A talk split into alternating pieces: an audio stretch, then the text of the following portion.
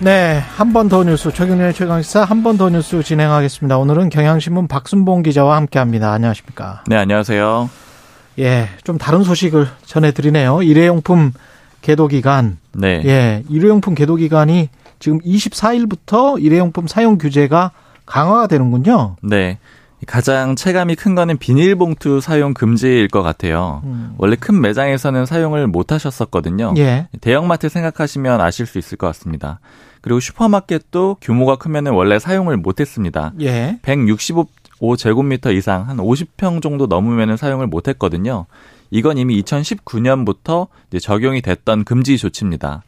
근데 24일부터 이 범위가 더 넓어진다라고 생각을 하시면 돼요. 그러니까 훨씬 작은 매장에서도 비닐봉투를 사용하실 수가 없게 되거든요.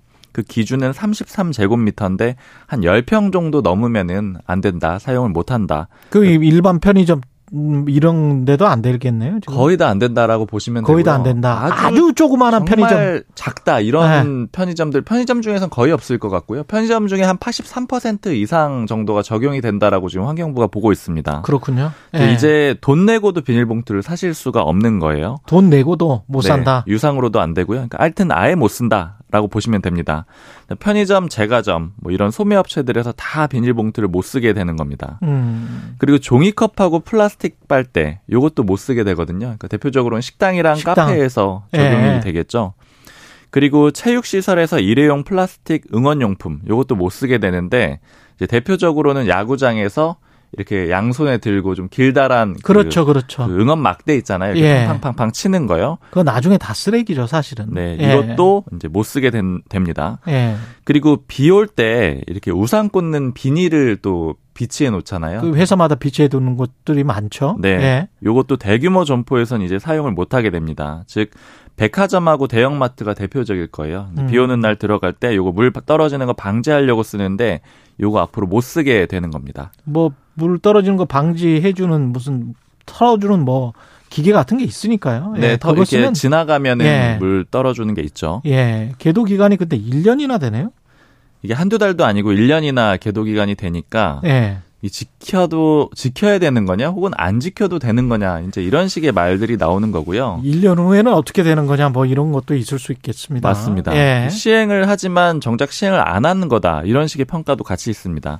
이 과태료 규정이 있거든요. 어기면은 300만 원 이하의 과태료가 부과가 되는데 문제는 계도 기간이 1년이니까 이 기간 동안에는 과태료가 부과가 유예되는 겁니다. 즉 그렇죠. 안 내도 된다라는 거죠. 1년 동안 처벌을 안 한다라는 그런 의미가 되는 거예요. 또 환경부가 왜 이렇게 했느냐 이런 질문을 받고 나서 설명을 한 거는요. 현장에서 부담이 될 수 있으니까 적응할 여유를 주겠다. 이제 일반적으로 계도 기간을 주는 이유를 이렇게 설명을 하고 있고요. 계도 기간이 근데 너무 긴데. 어. 맞습니다. 그 예. 너무 긴데 일단 환경부 설명 입장을 조금 더 전해드리면은 세밀하고 좀 단계적으로 접근을 하겠다라는 겁니다. 그래서 이렇게 계도 기간이 있긴 하지만 부득이한 경우를 제외하고는 반드시 이 금지 사항을 지켜야 된다 이렇게 얘기를 하고 있고요. 예. 그리고 1년 동안에 단순히 방치를 하는 게 아니고 적극적으로 계도를 하겠다 이렇게 환경부가 얘기를 하고 있습니다. 음. 즉 계도 기간에도 적극적으로 독려를 하겠다라는 건데요. 캠페인도 실시를 할 겁니다. 그러니까 예를 들자면 일회용품 자체를 이제 손님들이 보이면 요거 주세요 이렇게 할 수가 있으니까 아예 안 보이는 곳에 비치하도록 하고요. 또 무인 주문기 있잖아요. 키오스크에서는 기본적으로 일- 일회용품이 제공되지 않도록 이렇게 세팅 값을 맞춰 놓게. 그러니까 이제 아. 따로 달라고 이렇게 요구하는 그런 이 옵션을 선택하지 않는 이상은 예. 기본적으로 적용이 안 되도록 제공이 안 되도록 그렇게 기본값을 설정을 하겠다라는 겁니다. 그러면 식당이나 카페를 갔을 때 종이컵이나 이런 것들이 제공이 안, 안 되는 겁니까? 이제 플라스틱 빨대가 안 되고요. 플라스틱 종이 빨대. 빨대는 요즘 종이 빨대. 쓰고 있잖아요. 그렇죠. 이제 쓰는 그건 되지. 매장들 있잖아요. 그거는 가능하고요. 컵은 컵은 안 되는 거죠. 컵은 안 플라스틱 되는 컵은. 거예요? 네. 그러면 우리가 무슨 이런 거를 가지고 가서 그 받아 먹는 겁니까? 어떻게 되는 거죠, 그게? 종이컵은 예. 그 종이컵하고 빨대가 안 되니까 일단은 이제 받아서 먹어야 되는데 예. 근데 다만 이제 실제로는 그 실내에서는 그냥 먹을 거고. 맞습니다. 예. 그렇게 그냥 먹게 될 거고 예. 실내에서만 못 쓰는 거고 이제 가져가는 경우에는 테이크아웃 그- 할 때는 그렇죠. 여전히 가능은 하죠. 이제 그거는 예. 좀 대안이 없으니까요. 물론 이제 텀블러를 이용하는 거를 좀 권고하긴 합니다. 예. 환경 단체들은 반발을 하고 있습니다. 네. 이 계도 기간 1년이라는 너무 걸 일단 길다. 가장 크게 문제 삼고 있습니다. 아까 음. 말씀도 해 주셨는데 이게 1년 동안 제도를 유예한 거랑 다를 바가 없다. 그리고 더 나아가서 이거 일회용품 규제 포기 선언한 거 아니냐 이렇게도 지금 환경 단체들은 보고 있어요. 그러니까 예. 아까 1년 뒤에 어떻게 될지 모른다라고 말씀하셨잖아요. 예. 그런 거에 대한 좀 우려를 제기를 하고 있는 거고요.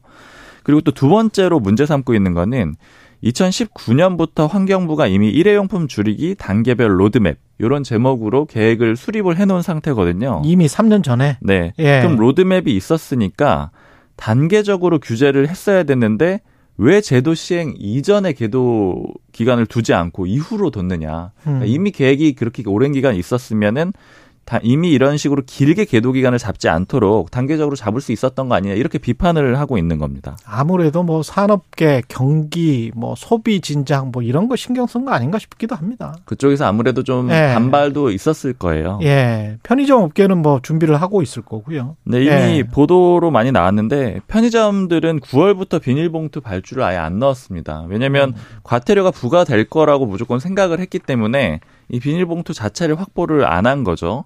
그래서 저도 어제 편의점 본사 한 곳에 문의를 해봤는데 자기들도 예측을 할 때는 원래 환경부에서 계도 기간이 없었다라 그래요. 아, 없다고 그래요? 그렇게 얘기를 했기 때문에 예. 그걸 대비해서 준비를 해왔다라는 겁니다. 근데 오히려 이렇게 계도 기간이 생기다 보니까 음. 그럼 앞으로 어떻게 할지는 다시 결정을 해봐야 되는데 왜 문제가 뭐가 되냐면은 이 계도 기간이니까 비닐봉투 쓸 수 있는 거 아니냐 이렇게 손님들이 요구하는 경우가 그렇죠. 있을 수가 있는데 안 주면은 또 나가버릴 수도 있고. 네 이- 그런 경우에 아무래도 이제 파- 편의점 주 입장에서는 또 고객들이 불편해하거나 이런 상황을 좀 견디기가 어려울 수 있잖아요. 음. 그러니까 줘야 될지 말아야 될지 다시 한번 고민을 해봐야 되는 그런 상황이 됐다는 거예요. 환경부도 환경산업부가 된 거 아닌가 싶기도 하네요. 윤석열 대통령이 얘기한 네 규제의 후퇴가 이게 처음이 아니기 때문에 예. 맞습니다. 여러 차례 있었고요. 사실 예. 최근으로 보자면 일회용컵 보증금제를 시행을 하려고 했어요. 그때 언론사들이 이제 직접 따라가서 취재도 하고 뭐 이런 일들도 있었습니다. 근데 이것도 2년을 준비했고 원래는 올해 6월 10일, 그러니까 지난 6월 10일이죠. 그때 하려고 했었는데 그러다가 미뤘습니다. 올해 12월 1일로 미뤄놨고요.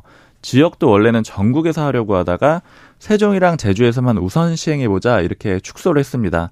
역시 좀 업계에서 반발이 이게 좀 불편하지 않겠느냐 이런 반발이 있어서 미뤄졌던 거고요. 이런 식으로 미뤄진 게 두 차례다 보니까 아무래도 정책 추진 신뢰도가 좀 떨어질 수도 있다 이런 지적들도 같이 있습니다. 예. 오토바이 괴금 관련해서 오토바이 소음, 소음 때문에 굉장히 아 너무 시끄럽다 밤에 잠 깬 경험 하신 분들도 있을 것 같은데요. 오늘부터 규제가 이거는 강화됩니다. 네. 예. 기존에는 이륜차 요 오토바이 소음 기준이 105데시벨이었어요. 음. 네, 이게 95데시벨로 일부 지역이나 일부 시간대에 낮춰진다라고 보시면 되는데요. 지금 이 105데시벨이라는 소리가 너무 큰 소리예요. 열차가 지나갈 때 철도변에서 그러니까 지하철 말고요. 외부에 있는 열차들 있잖아요. 그, 그 정도 옆에서 소리예요? 지나가는 게 105, 100데시벨입니다. 그게. 그것보다 더 크네. 105데시벨이니까 더 크죠. 예. 어, 사실 열차 옆에서 지나가면 대화 거의 그렇죠. 안 안 되죠. 안 되죠. 들리거든요. 예. 105데시벨이 굉장히 큰 소리입니다. 그래서 오늘부터는 주거지나 병원 그리고 심야 시간 이럴 때는 95데시벨을 초과하면 안 되도록 환경부가 고시를 했습니다.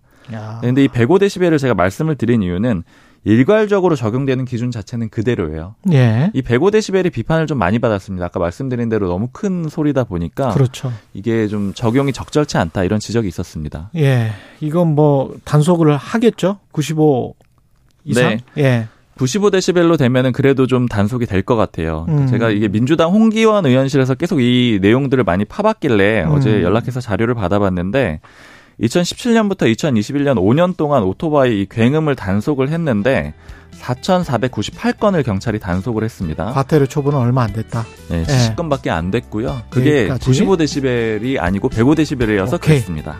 지금까지 한 번 더 뉴스 박순봉 기자였습니다. 고맙습니다. 네, 감사합니다.